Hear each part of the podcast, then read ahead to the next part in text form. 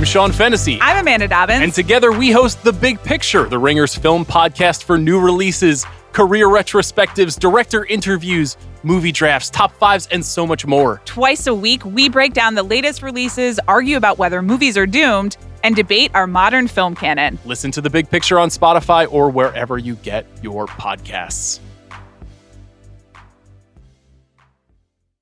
This episode is brought to you by eBay Motors. With over 122 million parts, from superchargers and brakes to exhaust kits and beyond, eBay Motors levels your baby up to its peak performance. And with eBay Guaranteed Fit, your part is guaranteed to fit your ride every time or your money back. With all the parts you need at the prices you want, it's easy to bring home huge wins. Keep your ride or die alive at ebaymotors.com. Eligible items only, exclusions apply. Cold open question of the week, Kaz. What's up, shoes? Gonna keep it simple. Yes. How many American dollars would it take to let Kerm, producer Kerm, drop kick you into a bed of nails? Oh, ah, American dollars. Okay. US dollars. I'm not that greedy. Like, I would settle for something in like the early four figures. like, I'm not that nuts. Yeah, okay. Like, I'm like, oh, if you if you give me a stack to do it, I'll do it.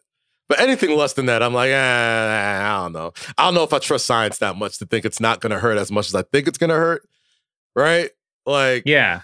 Does Kerm factor into this? Like, what if Kerm was like brainwashed into hating you? oh gosh. As long as I, I don't mind laying on the bed of nails, it's like the compression onto it that is Yeah. my problem. You feel me? So I, I, I don't You gotta know. put me over, brother. Uh, you gotta put me over. I gotta make you look good too, man. And Kerm's a small guy. I'm like 6'3, 6'4. You know what I mean? Like I don't know how much I'm be able to sell for Kerm. I've, I've said that talked to this before, but part of this is just is the is the dad accounting, right? Where it's like there's when you're young, you're either going to say a million dollars or like figure out how much a PlayStation costs, and that's the amount. You know, when you're when you get to our age, it's just sort of like, well, I can get a new roof. Okay, we're good. You know, Man, like what's what's it? I can I can put I, I can. I I'm like, that'll I take care of all my gutters. yeah, like you kidding me? Like I can cut some trees down. I can do some landscaping with that one thousand five hundred dollars. I'm gonna get. Oh, from dude, this, I just man. took some trees down. I gotta Oh. tell you, that's that's money, man. That's Yo, it's that's- like giving your house a shape up. Like, cause I just did the same thing, right? Like, you know that confidence you get right after you get a lineup at the barbershop? That's exactly what my house feels like after cutting down those Well, trees. I hope my house feels good because I I took the trees down, but they did not they did not put me over. It Oh, was wow. a- Wait, you ex- you took the trees down yourself? no no no I had them taken down, but Oh, they, okay. it was an expensive endeavor. Oh, yeah, Um, definitely was I came out looking worse for wear. Anyway, Would you lay in a bed of nails for it to be to have it paid for? I guess is the question. if I well, I didn't even get them all taken down. I guess if I could retroactively have paid for all of the trees in my yard that need to get taken down for that bed of nails bump, I would. oh do it. yeah, there you go. Sad to There you say. go. Or maybe We're- maybe it's really re- life and uh, reaffirming to say. Who knows? Hey, we're Um, practical guys, man. We're practical we're- guys. It's all practicality. Let's start the show. What's going on, jabronis? It's Pitch Mr. Perfect, Skylar Astin. Hey, this is Bruce Pritchard. This is Roast Battle Season 1 champion Mike Lawrence. Husky Steve Kazee. This is Trey Kirby. This is your girl, WWE superstar, the legit boss, Sasha Banks. Hi, this is Lillian Garcia. My name's Kevin Owens. I'm Shinsuke Nakamura. I'm AJ Styles, the phenomenal one, if you will, and you're listening to And you're listening You're to listening to. And you are listening to And you're listening You're listening to You are listening to the Masked Man Show. the Masked Man Show. Mass Man The Show. Masked Man Mass Show. Man Show. Masked Man Show. Welcome to the Masked Man Show with Kaz. How you doing this fine Thursday? I'm doing good, shoes. I'm doing good. It's uh it's a fun time in the wrestling right now. We're on the road to SummerSlam. Blood and guts is last night. It's a very polarizing time in wrestling. I love it. It's very it's it's, it's exciting. And it's like Polarizing. No, I think it's polarizing. Oh, I got I got a lot to talk about. Did you watch Dynamite last night? I watched Dynamite last night. Man, There was a listen, big blood and guts match. there was a big big blood and guts match, and there was also a dance battle, which Oh, so, I mean, there's the two the two polar ends of the pro wrestling spectrum on full display. go. It's a different sort of polarizing than I was expecting to get to. yeah, but yes, uh, there was a there there was a lot of different things going on. There was even a there was even a women's squash match, which was not on my bingo card. Um, anyway, let's talk about the blood and guts match. Uh, it was the uh, obviously the the Blackpool Combat Club versus the Golden Elite. We got to see Kota Ibushi in the AEW ring. Um, we got to see the big return of Pac, um, who did not uh, play well with some of his teammates. Um, we got to see a bed of nails. We got to see thumbtacks. The thumbtacks at this point have gotten to the point where, well, all, I mean, so, so, many things in wrestling are just. I've said this a million times. So many the weapon weaponry in wrestling are just signifiers for damage, right? It's like it's and I'm, we we were joking about the steel chair shots last time or last week, whenever that was. Uh, but even like you know, like like the existence of the kendo stick in pro wrestling is basically just to be like this instead of a sword, right? right. I mean, it does hurt, but it makes a big noise. But the point, a kendo stick is a practice sword. I mean, that's that's exactly what it is. Thumbtacks, despite their significant history in death matches of various sorts, at this point are just like when guys are deliberately take bumping themselves into the thumbtacks just to just to amp themselves up yeah. Takes a little bit of the glow off of it or shimmer, however you want to say it. Um, Dave, that, that, I think I'm with you. I'm with you, man. It it no, continue. My fault. Uh, no, I, and, and, and listen, the bed of nails, I thought it was super effective. Uh, I it might have been a little bit overused in the match, but the match is just so expansive and you to some extent you can never tell what the camera is going to catch. I mean, there's like so many things going on at a time. They did a pretty good job of like having everybody powder out in corners. I'm watching right now on replay the GIF of Moxley drop kicking Omega into the upright bed of nails in the corner while while Claudio and assorted others are just sort of watching from a nearby corner. Um, but I mean, it was an intense match. I think it lived up to all the hype. It was a lot of fun. The ending was a little bit of a mess. Uh, well, I guess it depends on your vantage point. The ending is a little bit of a mess when once you realize that the end of the match was Moxley throwing in the towel on behalf of his teammate. Yeah, uh, I, I think the was, camera missed that on in, in, initial in the initial taping. Yeah, and um, and but aside from that, I mean, and listen, the way that I was watching it was that he just sort of passed out, and the ref call or the ref call, you know, it was just a general ref stoppage, which is not technically part of the blood and guts rule book, but you know, in the moment, felt totally plausible. Uh, that it didn't feel like a downer at the time. Um, obviously, we got Claudio and Pac for the Ring of Honor title at Death Before Dishonor coming up, um, coming spinning out of this match. Um, what are the other big takeaways? What what what, are we what are we walk away thinking here about what's going to come next for the participants, the the units in this match?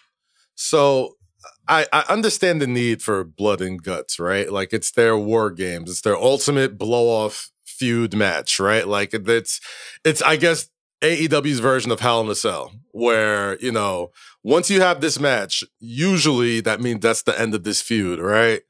And in that way, I can appreciate, you know, last night's match because it definitely signified like you know they're gonna start going their separate ways with this uh you know golden elite or the elite versus uh blackpool combat club storyline. But i ain't gonna hold you man. Like it definitely got to a point while during the match i was just like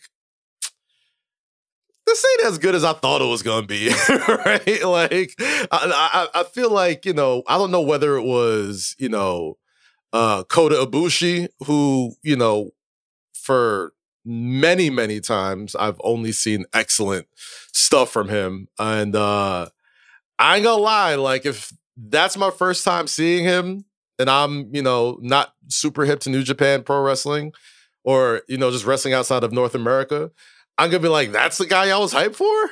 You know what i mean? Like and that's not to take away from you know what he did but he just didn't look his best right and i think that kind of took it away from it from me and I love violence. Trust me, I love violence. Like, but a lot of the stuff, like you said, like just taking the bumps and the thumbtacks just to get yourself sort of hyped up and other stuff. Like, I love violence when it makes sense. I love violence when it's like an exclamation point on like a sentence that you're trying to write during the match, right? Like, make it mean something. And I just yeah. felt like I, I I, feel like I'm gonna sound like a hater, but like I definitely felt like th- there was times during the match where I was just like, they need to do all that. Like, they, they, this is going on a little long. Like, it just felt, you know, there was definitely moments that I thought were extremely enjoyable, and I'm never gonna like try and poo poo on a match that is that physically taxing because Lord knows I'll never fucking do it. But I'm just saying, from an entertainment standpoint, I, at some point I was just like, this is. Uh, this ain't as good as I thought it was gonna be. You just say, like you, that. you say you would never do it, but what if we would repave your driveway? And exchange, I'm just kidding. Um, I, I I think that that sort of letdown is sort of built into some of the stuff, right? I mean, we we we- when when War Games made its comeback, we did a bunch of stuff on the Ringer.com about the history of War Games. Phil Schneider did a big deep dive, uh, ranking all the best War Games matches. I watched just about all of them. Uh, I think all of them when when he wrote that piece, just to sort of be riding shotgun on it. And I mean, listen, they're really good matches. I, I think that what gets lost in some of these sometimes is not just the war games influence; it's also the Hell in a Cell influence. I mean, the the, the just the death match influence. There, there's a there's a lot. It's pushing it all together. It's it's it's it's mashing it all up. When you have, I mean, listen, if if Kota came out had come out last week and cut a promo and said, you know, uh, you know, you might think one thing of me, but I'm ready for this match. And he dumped a uh, bunch of thumbtacks in the ring and back bumped himself right there. Right. That would have had a different sort of Right. effect, right? Okay. But there's the lit- there's the literal visual issue of the cage, the li- like the the the uh, the staging issue of having so many people involved and the camera trying to get so many things at once. Yeah. That like it's just it doesn't have the clarity of the moment when all of these big things happen. And Right. you look back at those old war games matches, the ones that were so effective, and it's never about, or almost never about, uh, about something that is additive, right? It's not. There's not. Oh, there's this other weapon.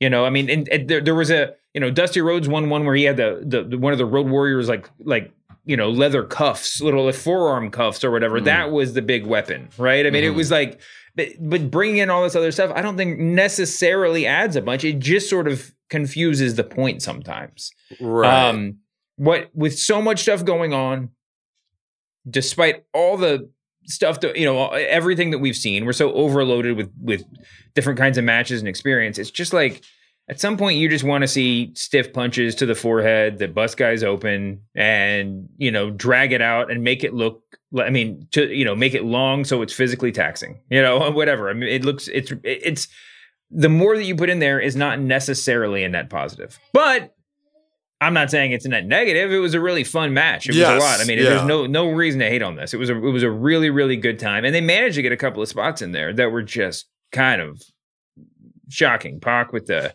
double stomp thing oh, i that, mean there, that show there- was fire. Yeah. yeah, I mean, there was so much cool stuff. Um, and it was cool to see Kota Ibushi in the ring.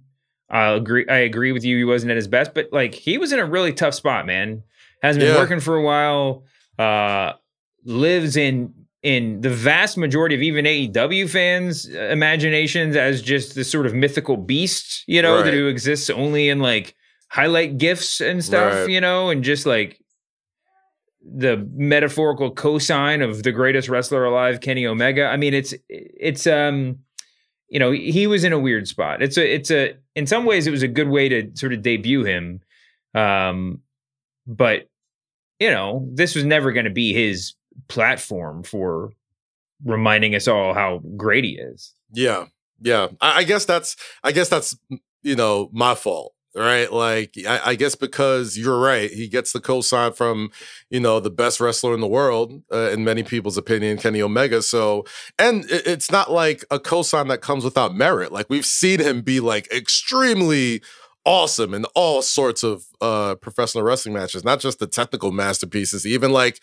the cartoony you know animated super violent shit has been really good. Even the murder of Bushi stuff has been really good. But you know you mentioned something about you know the rarity of like a 10 person tag team match and cameras being able to catch specific moments so they mean more right? And they definitely got a lot of those stuff a lot of that stuff in but i think the reason why the match um I- I took a little bit of less away from the match than I thought I was gonna get was because you didn't really nail the ending, and it and it kind of messed. It kind of it kind of it kind of takes away when you don't nail the ending like that, man. And if and if you're not telling a physical story that leads to like something as you know pivotal as Jon Moxley throwing in the towel for his young boy while he's getting literally lynched in one of these rings, like if you're telling a good physical story and not just doing stuff that's violent, um, that means more. So uh, again, I'm not hating on the match. Not saying it was whack by any means. It's definitely not a net negative. Uh, but I, I, will say that those parts sort of took it away, took took something away from me. Yeah, I mean, I will say this: the, I mean, I'm not, know. I shouldn't be saying I will say this. I love this match. Uh, the Takeshita walkout, I thought was uh, in terms of spinning us forward was incredibly interesting. We obviously had the Pac walkout too. His mm-hmm. his his thing with Claudio, as mentioned, um, is already inked for their big Ring of Honor title match. Mm-hmm. Um, and that you know sets the stage for really compelling or really sorry logical ending, right? I mean, you you're you're at a severe disadvantage all of a sudden, and yeah. uh, and um, so I don't know. What do you think? Are we getting a Takeshita versus BCC bit out of this, or is it, or is he just going to go over and do his own thing? I think he's going to go over and do his own thing. I, I I think you know you have a blood and guts match to, uh, like I said, uh, blow off a feud. So. Um, I don't know. I'd like to see uh, Takeshita uh, do things outside of uh, these group of people, just so I could see his dynamic with uh, what's the guy, Don Callis and just kind of see how you know they're you know they've built this sort of Don Callis maybe faction that he's starting mm-hmm. to sprinkle in with Jericho as well. So um if I was forecasting it, I think we'd we you know just get away from the whole BCC thing and not necessarily feud with them, but you know just get them on a different direction um, just to see where where this ends up going. Maybe this maybe this stable that Don Callis is putting together eventually meets up with the Blackpool Combat Club. Um, but uh, I, I, think Jericho's okay. going to favor into that too, and and and and I think we'll see where it goes from there. Well, he well, let's we'll circle back around to, the, to, to blood and guts, but he Jericho obviously made an appearance at the end of the uh, tag team eliminator tournament. Mm-hmm. Uh, his guys, the Jericho Appreciation Society representatives, Sammy Guevara and Daniel Garcia, lost to Adam Cole and MJF, more on whom later. And Jericho came out on the platform to sort of pat him on the back after a match, hard, a hard fought match, and got and he got snubbed. Um, then Jericho did the thing where he acts really hard and acted, you know, took off his sunglasses and looked perplexed by the whole turn of events. Mm-hmm. Um, I don't know. I mean, like I've been, really been enjoying Callis uh, in this role for the past month or two, and you know, could be interested to see where this goes. You know, I, it would be f- interesting. I mean, I think we saw a lot of interesting turns being set up, right? I mean, Jericho going into a new role is always a thing to point at and and potentially celebrate. Mm-hmm. Um, same, obviously, with Callis and and Takeshita by proxy. Uh, I even think with Jon Moxley, who we don't talk about enough on the show, despite him being the sign off every week, had you know, was probably the MVP of that match. And then him tapping for his teammate. Yeah. Is not a conventional Jon Moxley move. Yeah. You know, you would think he would go like, you know, punch Yuta in the face to try to get him to, you know, to keep him yeah, going or something. He seemed you know? like a very die on his own sword sort of person, you know? Yeah, so maybe this is a new look for Moxley. You know, I mean, Dan- uh, Danielson, Bryan Danielson, their erstwhile BCC teammate, uh, got surgery on his arm, got some screws and a, I don't know, a robotic implant. I forget, I don't have the details in front of me. Uh, he's officially the six million dollar man now, and uh, and you know he'll probably be on the shelf for a while. I guess he can come back to TV, but as it stands, the Blackpool Combat Club is pretty short handed. And while it might make sense for them to go their separate ways. Um, we've got a, a new, you know, layer to Moxley potentially that could really pay off and do something cool. I mean, it's it, he and and uh, and Hangman are always just sort of when they're not working singles matches in the main event, always just sort of make up the connective tissue of whatever they're doing. You know, they're sort of the background paint for AEW a lot of the time. Both of them had really solid matches. Would have liked to see a little bit more out of all of them. But Hangman's in a really weird spot too, where it's like his only story is like whether how committed he is to doing whatever he's doing at the time. And there's sort of more interesting interpersonal relationships going on all around him. Right. So, you know, with the with the Bushi in there and everything else, it's just, you know, he I'm not quite sure he had a lot of room to maneuver in terms of in-match storytelling. Again, there's a bunch of other dudes in the ring. So, you know, how, how, much can you really do? But he had a great match. Both those guys had great, both, both Hangman and Mox had great matches, had, had a great match. And, and, uh, you know, hats off to all of them. Hats off to everybody in that match, man. What a yeah, joy yeah. that was. No, it was watch. a fire match. It was definitely a fire match. I just, uh, I, I, I don't get me wrong, loved the match. I just feel like there were definitely some beats that would have like shot it into like instant classic status for me. Yeah. Bigger nails. Yeah, bigger, more spread out nails. You know what I mean? Like, let's really rip some skin off of people. You feel? No, I'm just completely joking. No, I, I, all my all of my gripes are storyline based. Basically, that's all it is. Nothing yeah. takes away from the, you know, fucking awesome ass match it truly was. It's true. Uh, what are we going to see next from Ibushi? Um, man, I mean, do you think they start telling that story of him and Kenny Omega? Like what? Uh, I, I don't know. I, did he? Did, did, they? Is he officially signed to AEW? Is this a one-off? Like I'm not necessarily. Sure. I don't sure. think so. I think this is a one-off. I think this is, as far as we know, this is a one-off. Okay. Um, and the way that they, who knows? I mean, there've definitely been instances like this before where, I mean, many of them where Tony Khan was, you know, a million miles ahead of us. Mm-hmm. But the presentation did seem a little bit like a one off, you know? Uh, they made a really big deal of him, but like not a lot of a big deal about what it could mean. So mm-hmm. I don't know. I, we, I guess well, we'll have to tune the, in. What was the issue? Why uh, was there? Wasn't there like a contract dispute in New Japan or something like that? Why he's not? He's there, under. He, he is apparently. The last thing I read was that he was in negotiations with New Japan. I mean, he's Okay. had some injuries. You know, he had to take some time off. Okay. Um, and I think just wanted to take some time off. I think I said the last time that he was on some sort of walkabout. You know, I mean, was, there was talk of him becoming a trainer, starting up a school. There was obviously some WWE talk, um, as there always is. Um, just when someone's that level on that level on that tier of performer and is a free agent. Um, but his split, his his his departure, his last departure from New Japan was a little bit seemed a little bit uh, like there were some issues. Anyway, um, we'll see. Obviously, whatever he does next is going to be a big deal, and if he hangs around, um, that could be a huge thing for AEW. I mean, to be able to tell this, the Omega storyline within the within AEW would be massive for them.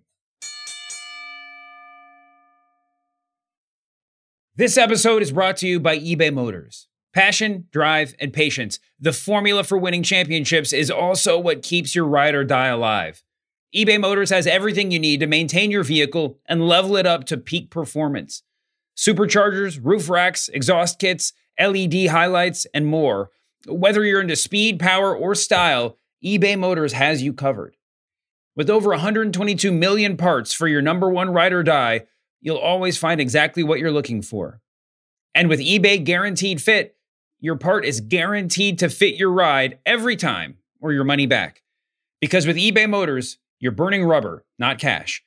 With all the parts you need at the prices you want, it's easy to make your car the MVP and bring home huge wins. Keep your ride or die alive at ebaymotors.com.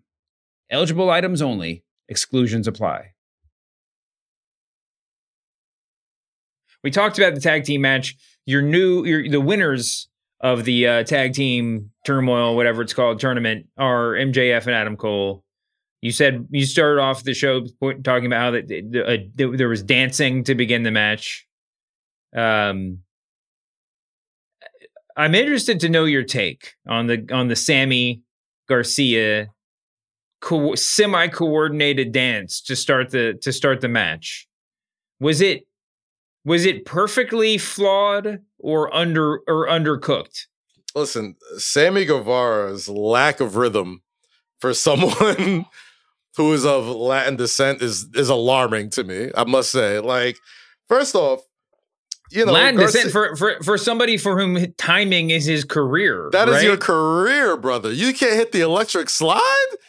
Like the electric slide, like it's it's a it's the most simple line dance there is. You can do it with literally hundreds of thousands of people. It's two to the left, two to the right, two to the back, one forward, one back, turn to your right, two to the right, two to the left. Same. It's the same thing over and over. Were you on the dance floor uh, during Rosenberg's wedding when they Yeah. did the electric slide? I'm pretty Yeah. sure MJF was on there too, and MJF hits a pretty, you know, I don't know if I caught most of it, but I think at one time I hit the corner of my eye. I'm like, oh shit, MJF. And the electric slide, the simplest group dance there is. So no, I, I Mhm. felt, I definitely felt that uh Sammy could have did a little better there. Dan, Daniel Garcia, obviously, the the dance is over. The hip thrust to like the the drill record, which is his entrance music that comes out to over as hell. Love the hip thrust. Uh, Adam Cole pulled off something very sneaky, right? I've seen Adam Cole dance at Wale Mania. He does not dance like that, okay? like he actually has a modicum. Oh, he has moves. He has moves. He definitely. I can confirm. Anybody who was at Wale Mania, either backstage or you know when he came on stage with Britt Baker, can confirm.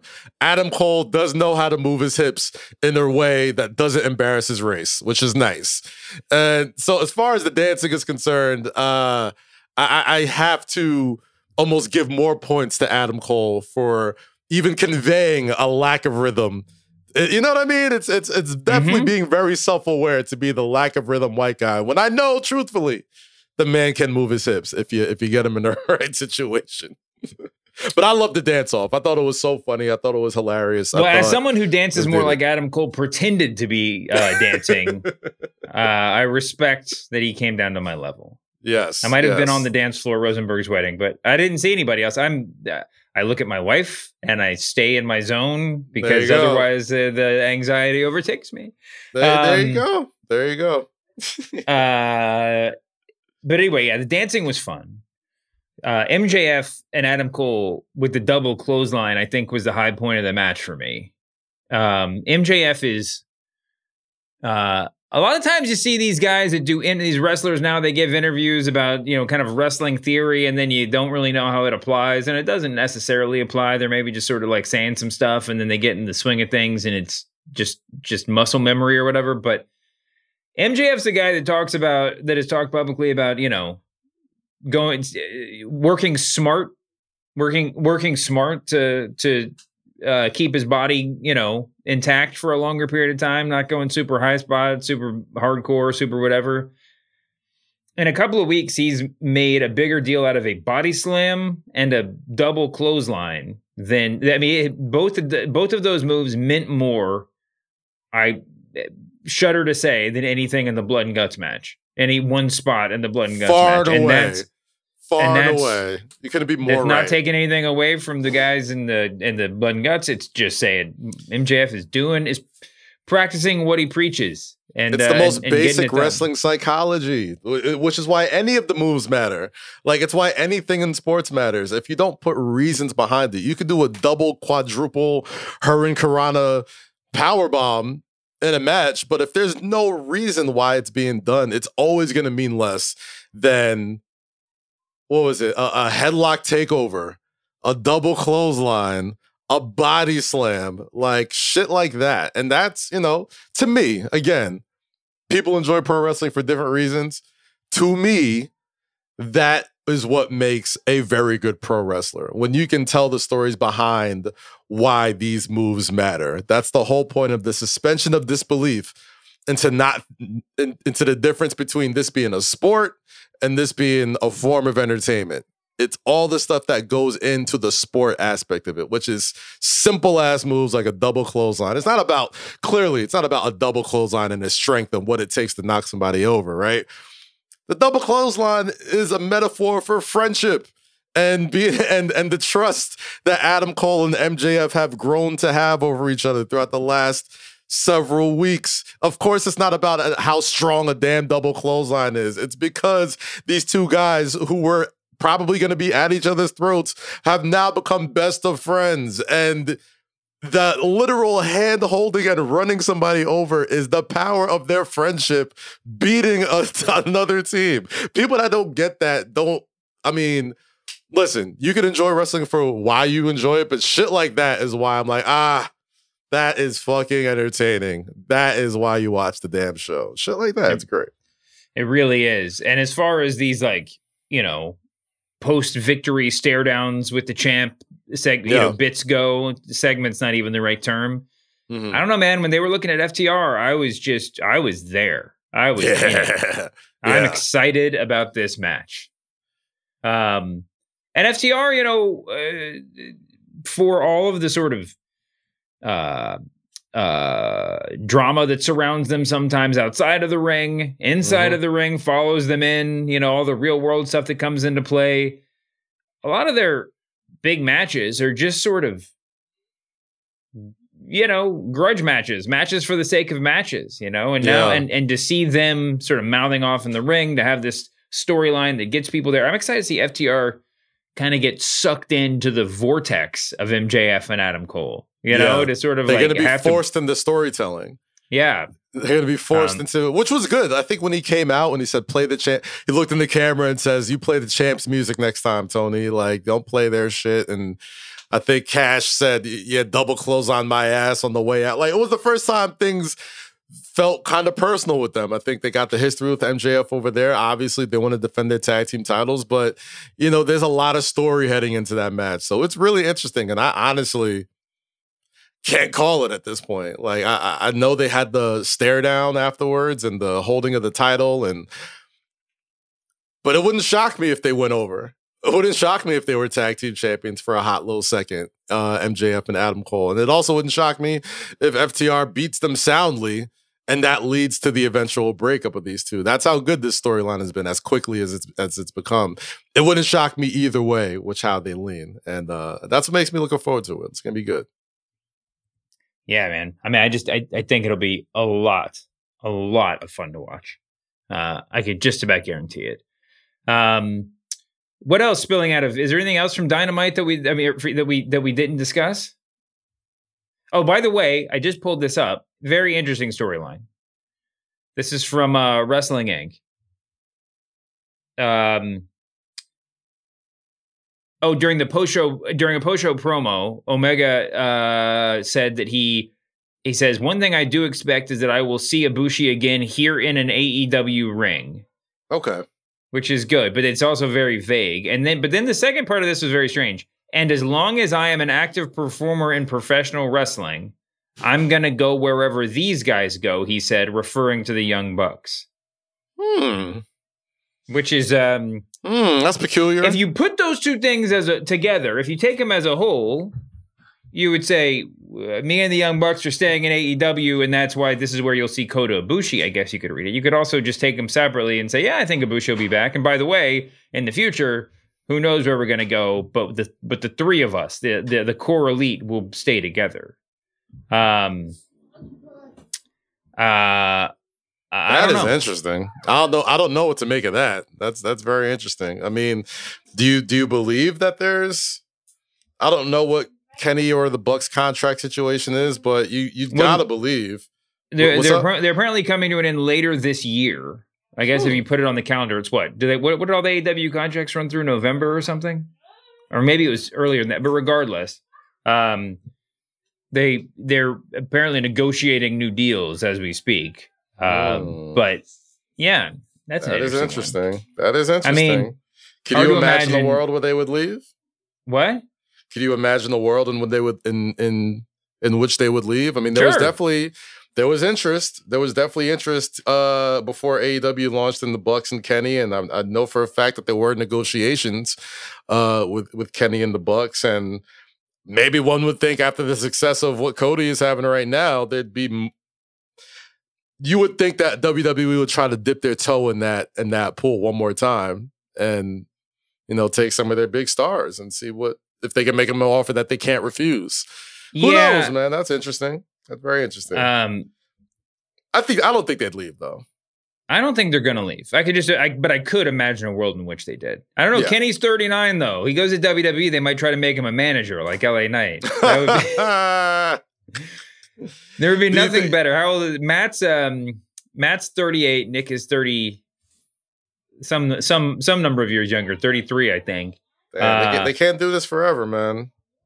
There, there would be nothing more just better to explode the IWC, to explore explode the wrestling internet than if like Triple H signed them to giant contracts and then Vince somehow just stomped in and was just like turn them all into managers and call them all. let's pretend they're all Johnny Flamingo's kids. Let's just give Oh, call them all God. something Flamingo. Um, yeah, no, I mean, I, yeah, you could imagine a world. I mean, Kenny Omega could walk right in and you know just do giant matches four or five Yeah. times a year, and that'd be great. If he could get a, I don't think they'd put him on a on a on a every road schedule. Maybe they would, but I, I don't know. I don't know. I don't know how much money is important to those type of dudes because I think if it comes just to principles, it, it, it feels like they are very much AEW, um, even more so than Cody was at one point. Mhm.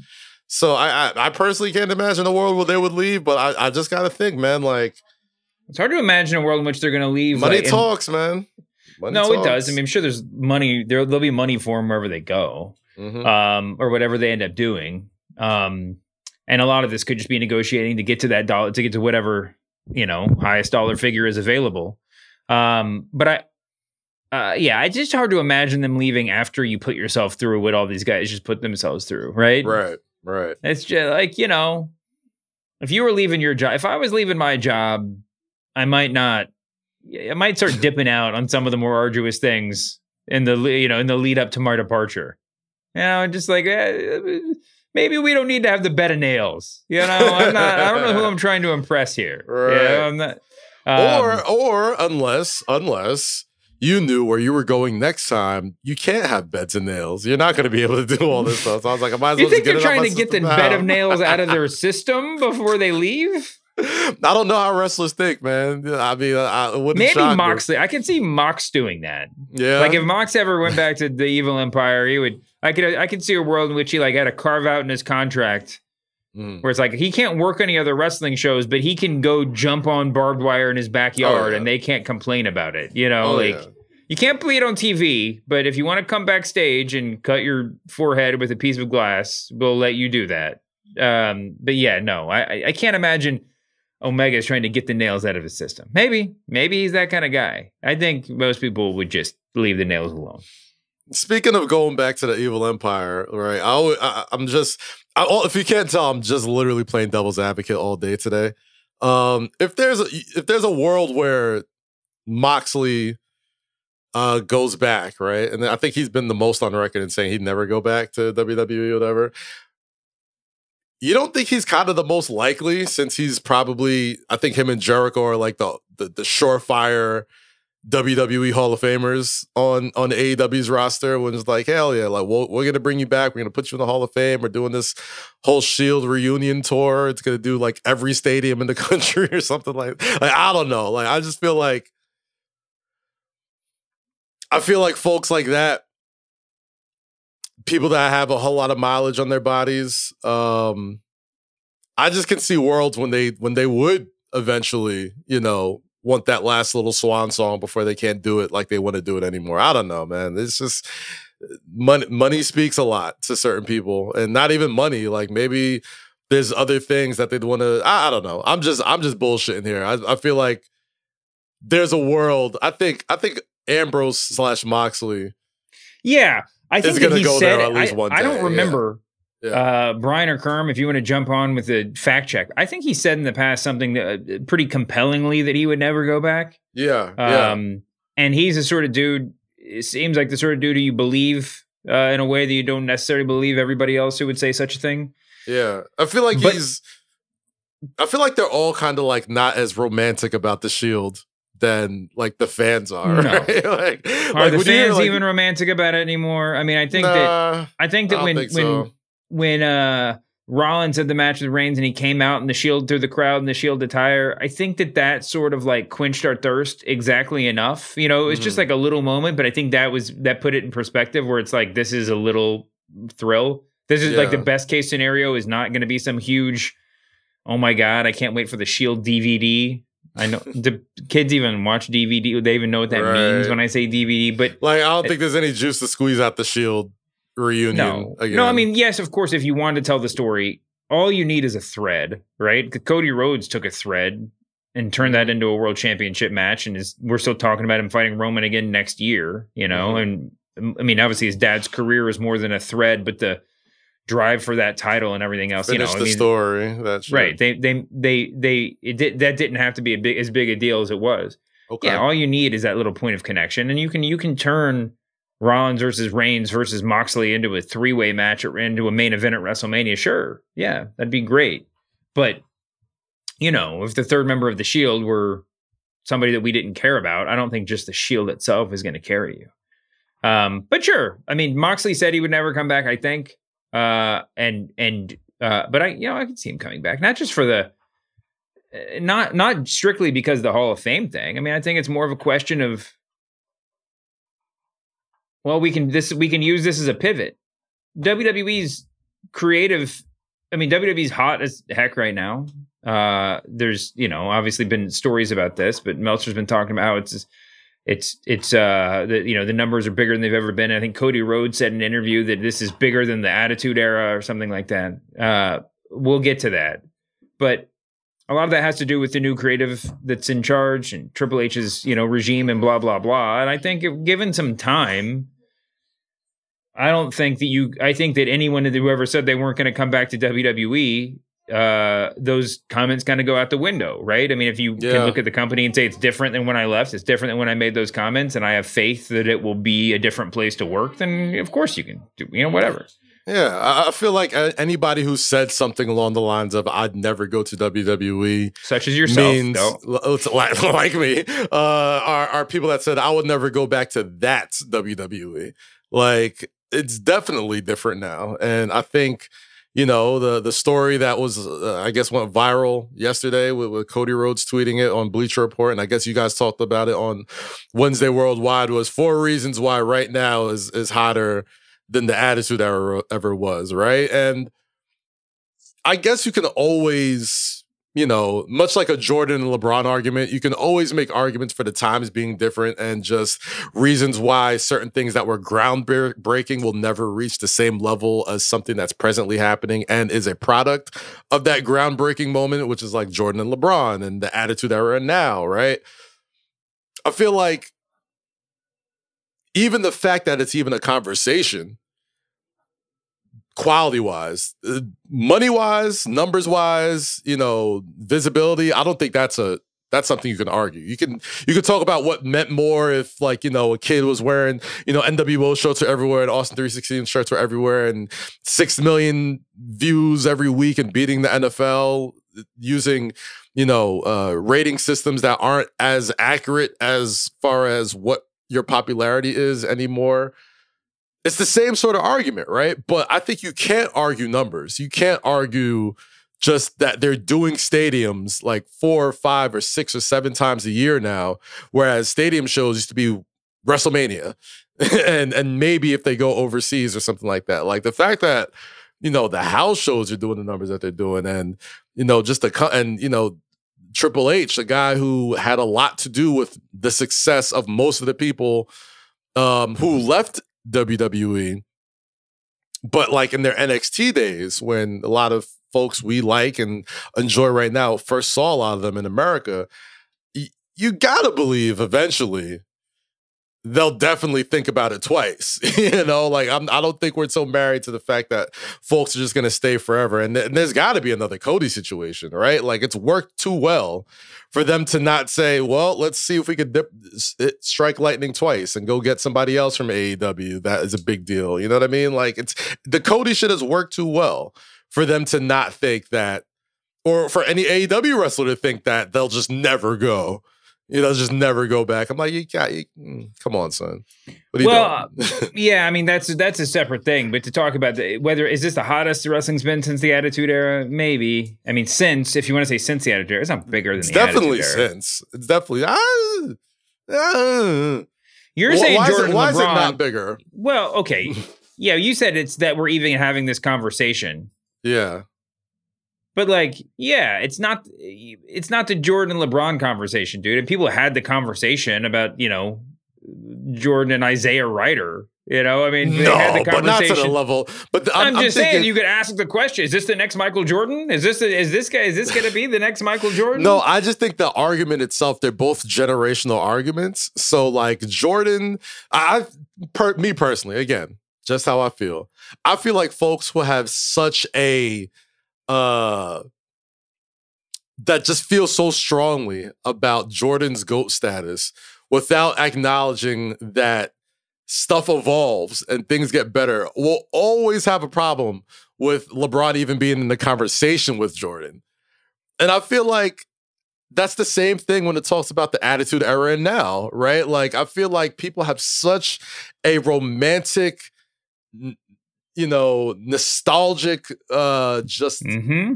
attachment to things and, and and that's with everybody. That's with music you like, that's with food you ate, like stuff that you ate and, and you did when you were 13 years old, 14 years old is always gonna feel iller than when you were 33 or 43. You know, it's just human yeah, it's nature. true. I mean, Triple H told me the story. He's told it before too. That like, you know, he was just out at the mall one time, Mhm. and then you know just to pick some stuff up, and all of a sudden he turned around and there were like mobs of people following him, and that's how he knew that the Attitude Era was a thing, right? Yeah. Because yeah, obviously the arenas, the, the house attendance was getting bigger, and you know ratings were going up. But it was that that's the mainstream crossover that you're talking Mhm. about, right? Okay. And okay. I don't know.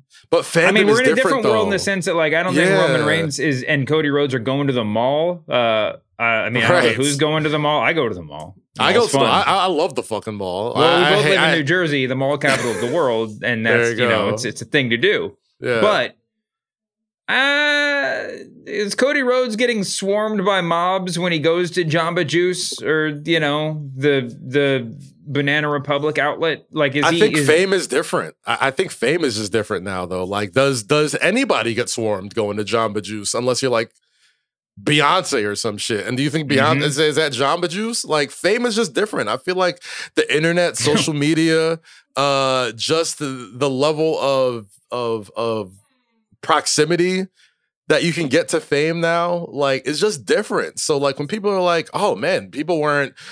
wearing t-shirts to school and getting in detention well it's a different world like there's different ways of showing you're a fan True. of professional That's wrestling true. Than wearing a t-shirt like same thing with triple h saying he went to the mall and people follow him first off people don't go to the mall no more like but i bet you if there was no amazon and there was no you know super efficient ways to get stuff for goods and triple h just happened to want to go and get a pair of boots in a shopping center, I'm sure thousands of people would recognize him and probably be like, "Holy shit. what shit!" do you think Triple is H was getting at the mall? uh, you, you got to He had to be getting. First off, I don't know what clothes he was getting, but he probably either got an Auntie Anne's pretzel or that that Sarku Japan, like the teriyaki sample joints that they give you. Oh, at the yeah, food court. mhm. Oh, bussing every single time. Um, but nah, that, that unde- undefeated mall cuisine right there between both of those franchises. Uh, probably I mean, lots you of think of him going to the shops. You think you think of him going. Oh wait, he said a pair of jeans. Is that what he said? That's what, The- right. Yeah, you think of going to all the different shops, but but in reality, if you're Triple H, you're probably going to the department store, right? Because that's where you can get a pair of like Levi's or Lee's that are like 36 Facts. parachute pants cut. You know, like it's big enough for the muscles. Back But, yo, then, even- but even then, right? Like I'm like you said, you're a Jersey guy. I'm a Jersey guy. I'll still go to the mall sometimes. I'll go to uh, I won't buy shit, but I'll walk through a Bloomingdale's or something, or walk Yeah, through a course. Nordstrom, and I'll walk through, and, and sometimes you'll you'll see people that are famous, like very fucking famous, and you know just you're in you're North Jersey. We have less fame down here, but go on. it's, it's it's mainly sports people, but like you know, folks that are extremely famous. But you know how to carry yourself when you're going when when when you're in that sort of story. You're not gonna be like, oh shit, it's fucking Kalani or some or some famous person or whatever. Like you don't you just don't do that when you're at that type of store anyway. But I just believe I just believe it's just an argument about comparing errors, right? Like that's why That's, I compare it to okay, that's fine, but I but I don't want to get to. I, want to. I want to talk about Triple H going to the mall for one more second. Okay. we should have an event. We should have a, a game where we have a scavenger hunt. We each go to a different New Jersey mall, or maybe we do it together. Uh-huh. Get Kerm and Brian down here, and then we try to find. We have like a Triple H checklist. You got to find whatever kind of jeans. You got to find a skin tight black T-shirt. You got to find Yeah. a fanny pack. You got to find a leather, uh, leather page boy hat that you can wear backwards. You Oh, know, God. and uh, some sunglasses. You mean a gotta get- Kangol? you mean a Kangol Huh? hat? It was a Yeah. Kangol style hat. I don't know if it was a Kangol Okay. brand hat. I don't we know. call if we it- call it Kangol. I, I know Kangol makes the brand, but like like chapstick, like they're all just Kangols to me. Oh, okay. It's just a so a leather Yeah. Kangol hat worn Yeah. backwards. Okay. Um, yeah, we got to just get the whole outfit down, and then we'll. Uh, what kind of shoes was he wearing back then? He wasn't wearing sneakers. Nothing was he wearing wearing just- sneakers. Was he wearing leather shoes? I, feel like it. Gosh, he might have he might have just had Some wrestling slippery boots under his jeans. Some some some Sotheby's or whatever. What are they called? Yeah. What are those? What I don't know. We'll have to uh, figure this out. We'll do the Triple H outfit checklist, and then we'll try to go to the mall and and get it. Maybe we should get some celebrities to do it. If we if do we know anybody famous to see if they get surrounded by a mob before they get done. Anyway, Gosh. um, you were talking about yes, you're talking. It's comparing eras. Mhm. Well, I also want to talk about the Jamba Juice thing. If Beyonce wants a Jamba Juice, Jamba Right. Juice comes to Beyonce, right? If, Right. if if Beyonce decides that I want a Jamba Juice today, then there will be a Jamba Juice pop up shop in her kitchen in 30 minutes. Right. If if Roman Reigns decides he wants a Jamba Juice, Paul Heyman or someone else around him will procure him a Jamba Juice. Yes. But also, Beyonce levels of fame are different. If Beyonce is at a Jamba Juice, someone's taking a picture and be like, "Holy shit, Beyonce!" Like Beyonce, Um, she would never go. She would never have to. go. yeah, yeah. Like the, she lives a different level of of fame, which I think the Attitude Era never even touched anyway. So it's, it's a moot conversation. Yeah. But those type of people are so famous. Them just walking into a Jamba Juice does like a year's worth of marketing for Jamba mm-hmm. Juice. You know what I mean? Just by getting there, and they know that they're they know they know what they're worth. I, I think now more than ever, celebrities or anybody with any level of fame knows their worth. So they know, hey, like I'm not, I'm not gonna go and just walk into a Jamba Juice because they know they're gonna make a, a zillion bucks off of me or something Can't even like say that. the name out loud, or else you know that Yeah. before they get paid. It's true. You gotta you gotta rip off the damn label of something that you're drinking, or else they're gonna be like, holy shit. Why shit. doesn't WWE have a sponsorship with Jamba Juice or one of these smoothie places? Like you'd think that like wrestlers drinking, you know, wheatgrass and protein powder smoothies would be a Mm. big crossover.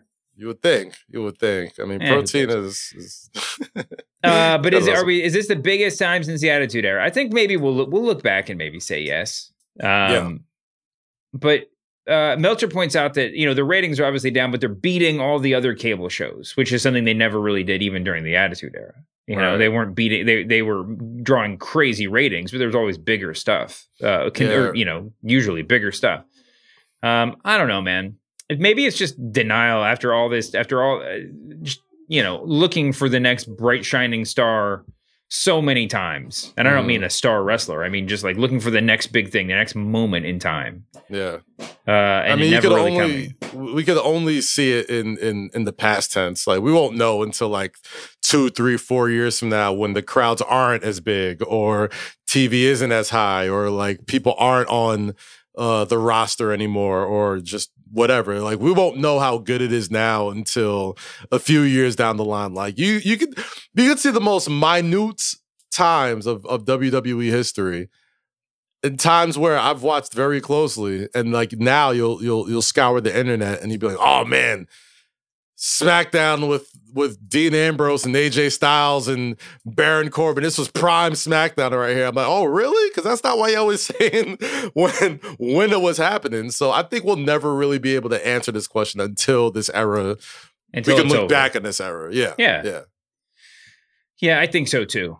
Um, eh, you think we're? I mean, the contract deals, the deals they have with the networks are obviously going to come up in the not too distant future, and all this sort of plays into that conversation, right? Um, a lot of realignment going on in the media world.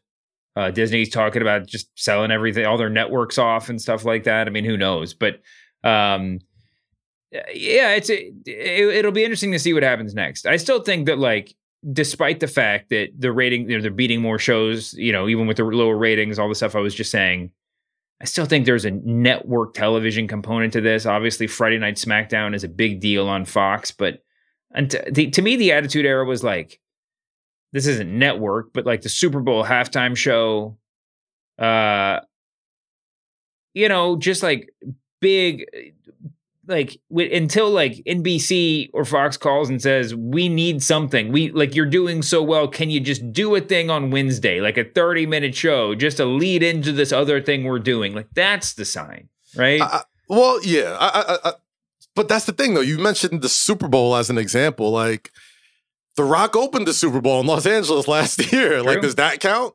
Like True. John, you're talking about networks needing people to do stuff. Like John Cena was the host of the Today Show for like a long ass time. Like, does that mm-hmm. count? Like, uh, obviously, yes. The Attitude Era and even you know Cena's era, um, the PG era, whatever, broke open doors to to even set up what's happening right now. Like these billion dollar deals, the the, the record attendance, all the numbers, all that type of stuff are definitely on the backs of guys like Cena and Austin and Rock and and all those guys, obviously. But it's just different now, right? Like I just feel like stuff that I would have marked out for as a nine year old are very much commonplace now. And it's not even yeah. with their top guys. It's not even, no disrespect to, you know, uh, people that have done stuff outside of WWE. Um, but you know, when I was young, like maybe you see Bret Hart on The Simpsons or Regis and Kathie Lee. Like maybe you see the, the no, the but you would see them right. I mean, you, Austin was out there. But, Shawn Michaels out there to a list. Austin, The Undertaker. I mean, they were on major magazine covers. They could like. I guess there's there's there's not as many opportunities for the like for the layups, right? Like you're yeah. not gonna like, just, you know, they could go present at like the MTV Video Music Awards or something like that, which listen, I don't even know Seth if those Rollins still exist. and Becky Lynch. Seth Rollins and Becky Lynch were just at the ESPYS, just gave an yeah. award out. Seth Rollins and Becky Lynch were just on first take. That's the the today's version of a magazine cover or a newspaper headline. Like everybody in the fucking world watches First Take, right? Yeah. Like it's maybe it's, and it shouldn't. I guess. I guess uh, you know you know, to argue against myself. Just no, nobody seems that hype at anything, with the exception of like like crazed fans on the internet, which wrestling certainly has. Mm-hmm. Um, you know, it's like if you're gonna go to a, a, a, taping of Monday Night Raw, you don't go without a ticket, right? Everybody knows exactly how many tickets are available, and they all get sold or they don't get sold. But back right. in the day, you people just show up to the arena you know, and just be like, I hope I could get some from the box office, you know, I'll be, be honest, a mob too. of people outside trying to get in. I'll be honest too. The reason why I also think that uh right now is probably as hot as the attitude ever, has ever been, uh, and something we probably don't talk about enough. I think the pandemic helped a lot too, like in the long term. You know, like really? the fact that yeah, like the fact that you couldn't see a live show for a long time, but they never yeah. stopped. They never stopped. Like they just kept finding ways to put content out. Like it built the the well, that was what they, that was the hope at the time. Live. It didn't really feel like it, or in the in the immediate aftermath. I mean, I think it all just comes down to them doing better, having better content. That too, that too. But I, I, I just think that there's there's there's outer there's outer circumstances that contribute to why they're doing so well. And I, I, just think there's a lot of you know it's very easy to just be like well there's nobody as famous as stone cold steve austin nobody's famous as the rock. I'm like yeah well obviously. But that's only now. Like only now we look at the rock and austin as these like unbelievably famous people but back then like they were they had a level of fame that's probably comparable to what how famous roman reigns is right now or how famous becky lynch is right now who's to say in five or 10 years, they won't be just as into man. Look at John Cena. Nobody, I mean, people saw thought John Cena was going to be the face of the company, but like, did they see him being as omnipresent in pop culture as he is right now? I don't think so. And you could only see that with time. So, I mean, I, I just. I, I feel like me and you, Dave, we've taken a lot of pop culture so we can kind of like properly assess how famous wrestlers are, I, I guess, in the Mhm. outside world. Uh, and I just think there's just other circumstances that just didn't fucking exist in the late 90s. Well, there's a lot more things for people to watch. That's why ratings are down, right? I mean, just across the board, not just wrestling. And you could ratings. watch There's it when you more- want to. Like, yeah, and, and there, but there's also just a lot more celebrity. So, like, whereas the bookers for the MTV Video Music Awards might say, like, "Shit, who's going to present this? Who's famous? Oh, I guess this Right. wrestler." But like, they- you know, but and now there's like nine million folks on TikTok that are just as famous. I mean, it's just harder to break through. But you're right, Seth and Facts. Becky are out there doing that stuff. And frankly, I mean, no one would have seen that in John Cena. I mean, that's Yeah. who, you know, they looked at him as the prototype in OVW, and they're like, we don't, I don't know what we're gonna do with this dude until he started rapping on a tour bus, and then they were like, oh, why don't we do that on TV? Same thing with The Rock in some sense, where they kind of want everybody to come. You know, I've I've lamented before that it feels like they want to co- everybody to come out of developmental as The Rock, as like a five tool player or whatever. You Mhm. know, when in fact Mhm. you just got to find this stuff. Sometimes you have to fail. Sometimes you need Rocky Maivia to get to The Rock. Yes. And with John Cena, you needed, you know, Dr. Thuganomics to get to the host of the of Good Morning America or the Today Show or whatever the hell he did. right. Um, right. and I mean, shit. and Even if, you, even if you reverse it, right? Like, what about the mainstream people that go into WWE? All right, like the Attitude Era. Who was the biggest? Who's the biggest mainstream person to like come into the world? Was it Tyson? Mike Tyson, Had Yeah. to be Tyson, right? But it wasn't prime Tyson.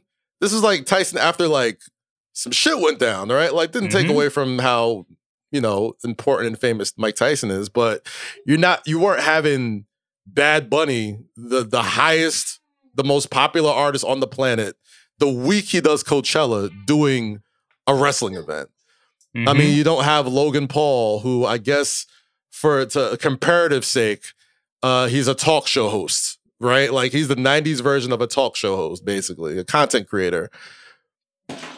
You didn't have Regis Philbin having full on matches and and and and and feuds, and, and even if Regis he was would have young though. enough, He's a mark, man. He would if he could have done it. I bet he would have done it. Oh man, that But you did have Jay Leno. You did have Jay Leno doing it in the in That was WCW. true. That was true, but he wasn't hitting. He wasn't hitting buckshot lariats. I'll tell you that much. you know what I mean? Like No, Jay Leno no. was.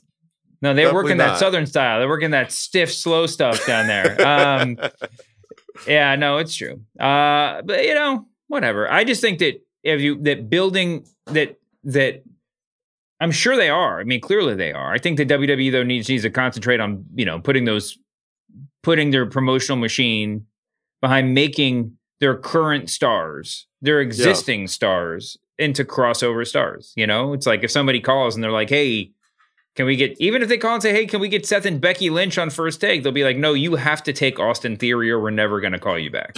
You know, or whatever. Yeah. You know, like get somebody else out there. You don't want the Miz for the hundredth time. Don't take the safe route. By the way, Yeah. Austin Theory is a guy who we said talk about a lot, but the problem with him may be that they want they put him out there and they're like, "Go be, go be." Final form John Cena. Go be final form Rock you Right. know, without actually like maybe he's the sort of dude that needs to get saddled with a bad gimmick for a year before he. oh, he, he hasn't had a bad out. gimmick yet. No, he has, but he hasn't had a ridiculous gimmick. He's had a fail. He's had failed gimmicks. They're not necessarily bad. You know, I mean, I- yeah, okay, okay. I mean, Cena, shit. Like, I, I went, I went back and watched some old Cena this week. Like, I'm talking about short prototype silver trunks. Didn't even have Mhm. the Doctor of Thuganomics entrance music, and like, while granted. That era of Cena didn't last as long as this current era of Austin Theory. You mentioned it earlier, man. Like you gotta have your Rocky Maivia phase. You gotta have your Mhm. fucking big dog phase. Like you gotta have some shit where, especially if they believe in you as much as they do, like I think so much, so every part of any wrestler who's ever been successful has been how they responded to their failures. And like Austin getting fired from WCW was the catalyst for his shit. The Rocky Maivia Die Rocky Die shit was the catalyst to his shit yeah, the the big dog and suffering succotash and all that shit, like PG Cena and you know Cena wins we riot, like all mm. that shit happens to people. And how long do you think it'll be before we see a new Suffering Succotash, like ironic Suffering Succotash T-shirt? I, uh, What you know, all the bloodline. I mean, all the yeah, the bloodline shirts kind of look the same, or at least they did, especially at the beginning. It was all that same font and with a different like inspirational phrase. They should just Yeah. totally do one with suffering Succotash." I think would wear that Roman's. Roman's Roman's so over right now. He could he could flip that now. Like he could probably unironically mention that suffering succotash promo and like just Mhm. fucking own it at this point. Oh man, um, is there anything from Raw that we want to talk about? Mm, We didn't talk about Raw. I talked about. it. I was Ooh, on Wednesday Worldwide about- yesterday. We, oh, we didn't talk about about Dirty Dom winning the Dirty North American Championship. We I talked Yes, about it yesterday on Wednesday Worldwide. Did a special guest appearance there. I think I've already said that ten times. Um, but yeah, uh, he won. He's a title holder. It looks like maybe, maybe they're finally putting into gear what we've been talking about for what feels like six months, which is Mhm. the Bloodline. I mean, sorry, the the Judgment Day usurping the Bloodline as the faction that matters, uh, Yes. and taking and just being draped, dripped with gold. oh yeah. Pressure's on Finn think? now though. Pressure's on Finn. Like he's gotta whatever Or happens Damian at. SummerSlam. eh, that too. That too. Um, but yeah, I, thought it was a great call for Dom to to get some gold around his waist. That, uh, despite how much I appreciate Wesley and be being one of the guys that I, I love watching, uh, recently that we don't talk about enough of, um, I think it does does well for Wesley also, right? Like, I yeah, I'm like glad we got gonna- that out of the way so that we didn't spend this whole conversation saying we just don't say enough good things about Wesley. right, right. the way he dropped the belt to Dom Mysterio. I mean, like Dom is so crazy over, and it's the perfect title for him because he can carry Yep. it around like it's a world heavyweight championship, and everyone just sort of acknowledges it's not. You know, Yo, whatever. and And then- apparently he's a needle mover. NXT had like record ratings for that win too. did they? I didn't even see that. They that. did, they did. So it's like shit. Dom is the most Well, hated guy. also rising tides. You know, this is the new Attitude Era, so all the ratings are going to start going up. That is true. Um, that is true. Who's the new Stone Cold Steve Austin? If this is the new Attitude Era, is it Dominik Mysterio? It's gotta be. It might be Tony D'Angelo. We got the crossover I was waiting for on NXT, which was awesome. Uh, we have.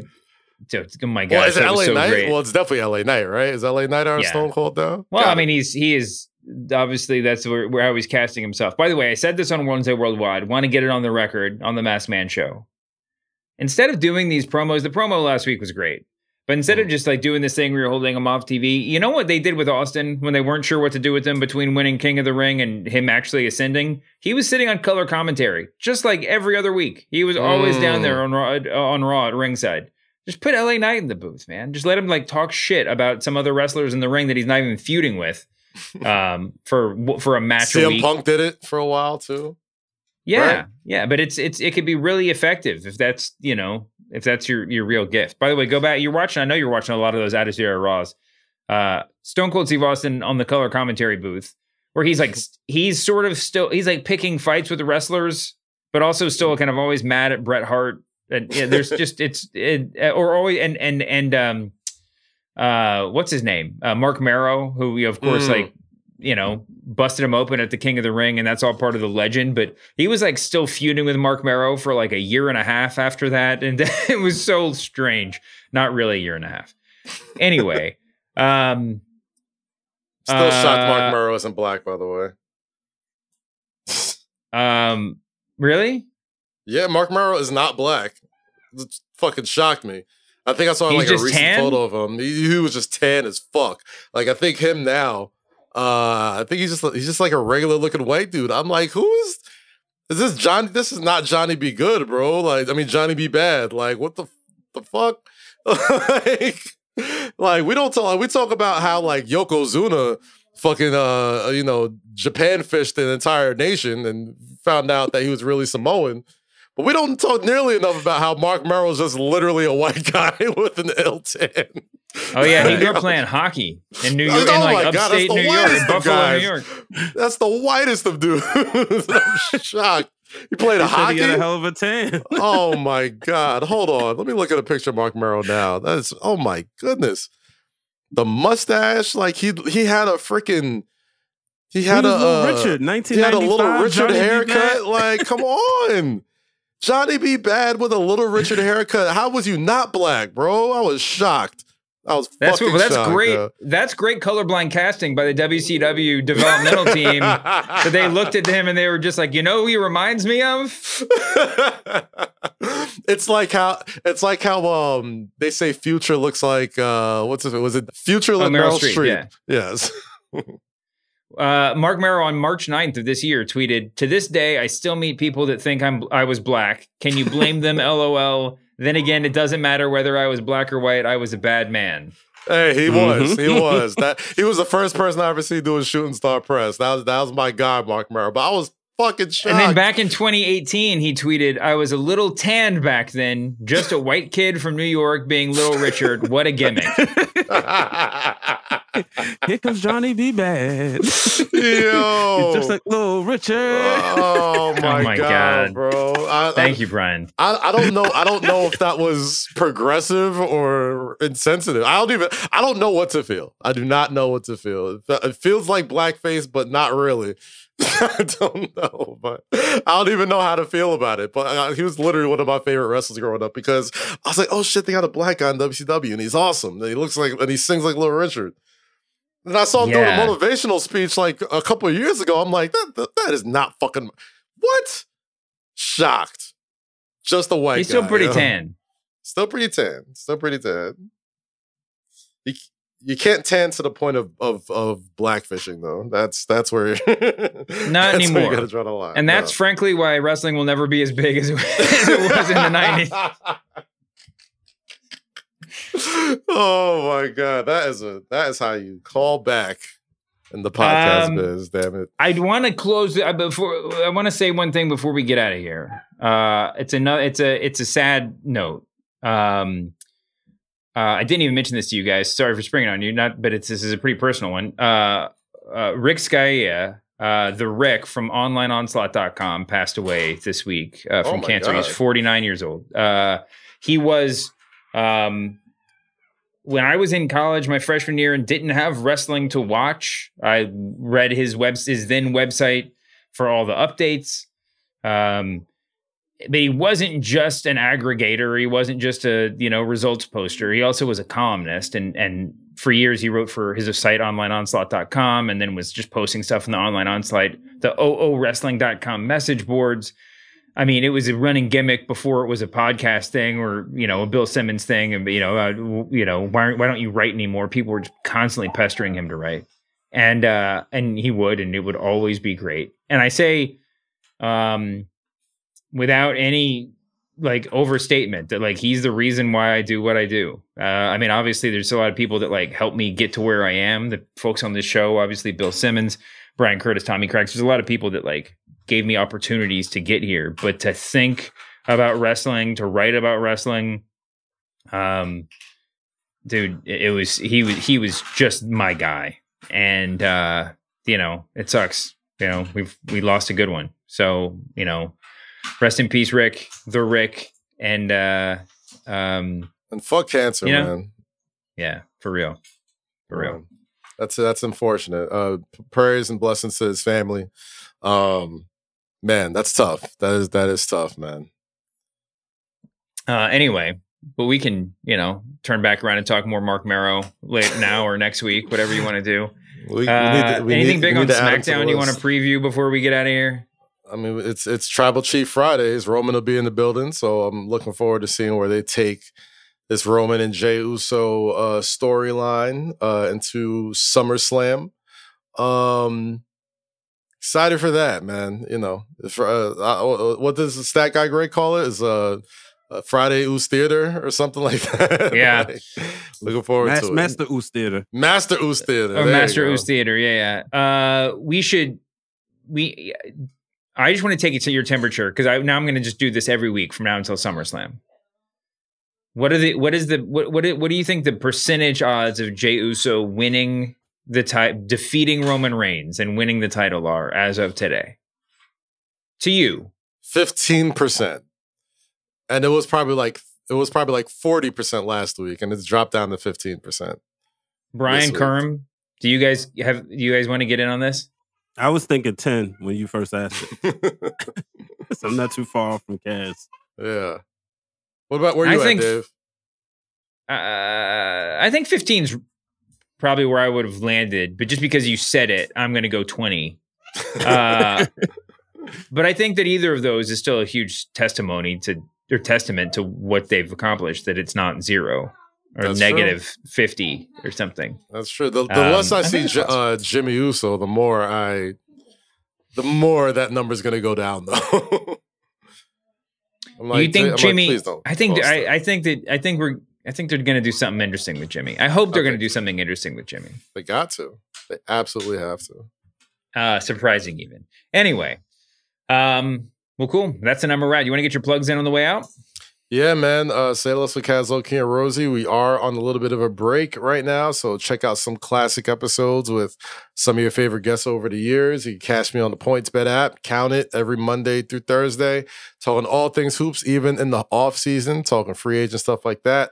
Um, catch me on Peacock, the Ultimate Show, um, and every Thursday. Uh, I didn't get to plug this last time. I'm hosting a new podcast for 2K Sports and WWE games called Even Stronger. It is behind the scenes on the making of WWE 2K23. We talk with some of the uh, developers, uh, some of the people that went into the making of the game, uh, and we get to talk to some superstars as well about you know just being in wrestling video games or wrestling video games in general. It was really fun. I hope you guys enjoy it. You can catch it on my Instagram page and uh, on WWE Games YouTube page and 2K Sports YouTube page. You can find me here. You can find me on the press box. Be sure to listen to all of the great shows on the Ringer Wrestling Show feed, the Masked Man Show with Kaz, Cheap Heat, and Wednesday Worldwide, on which I was. Is that grammatically correct? Yesterday. So you can check that out if you're just a strict David Shoemaker completist. Um, thank you, as always, to babyface producer John Kermah, uh, Hollywood Brian H. Waters sitting in here too today. Uh, thank you guys for doing this. Thank everyone for listening. Apologies as always to Jon Moxley. We'll see you back here on Monday, humanoids. Peace.